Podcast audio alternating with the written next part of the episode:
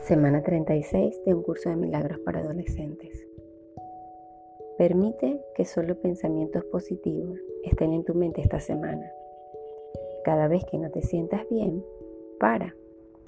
Recuerda la guía de Salvador para una vida mejor y di, solo quiero felicidad. Ahora búscala.